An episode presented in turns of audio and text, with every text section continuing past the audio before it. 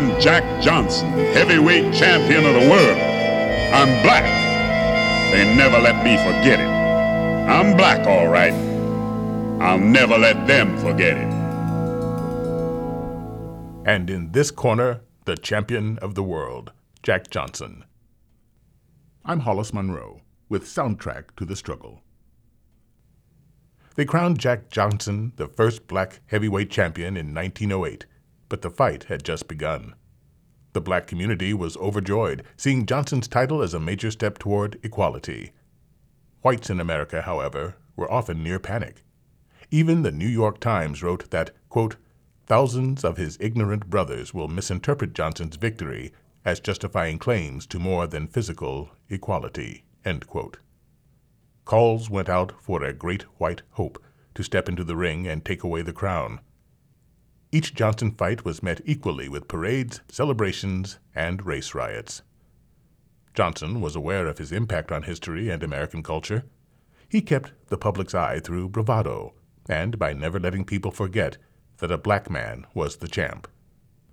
This larger than life persona is perhaps Johnson's lasting legacy, frightening to whites at the time but today it has inspired generations of African Americans. More than a century later, Jack Johnson's legacy, his rise to glory at the height of Jim Crow America, continues on. James Earl Jones was nominated for an Oscar for his portrayal of Johnson in The Great White Hope. Miles Davis recorded his album, Tribute to Jack Johnson, in 1971. Filmmaker Ken Burns produced Unforgivable Blackness, the Rise and Fall of Jack Johnson in 2004. The champ appears in novels, films, songs, and even video games.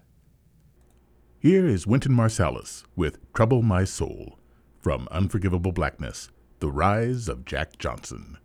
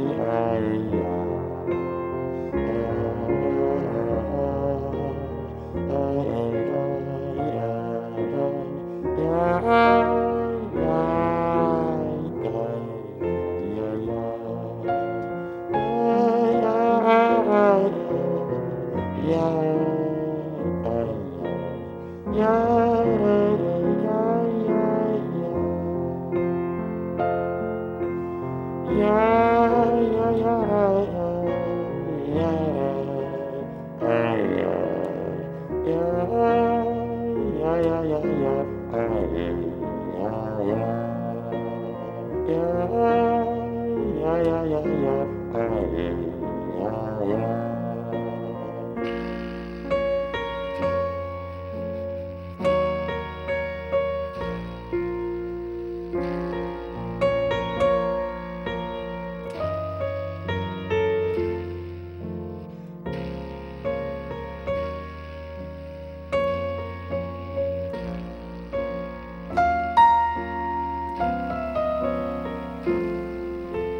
Soundtrack to the Struggle is written by Ron Atkins and Hollis Monroe. Executive producers George Dorman and Dennis Green. Visit soundtracktothestruggle.org for our program archive. Join me next time for another story of how music and musicians helped fight for racial equality on Soundtrack to the Struggle, a production of KCCK FM, Iowa's jazz station.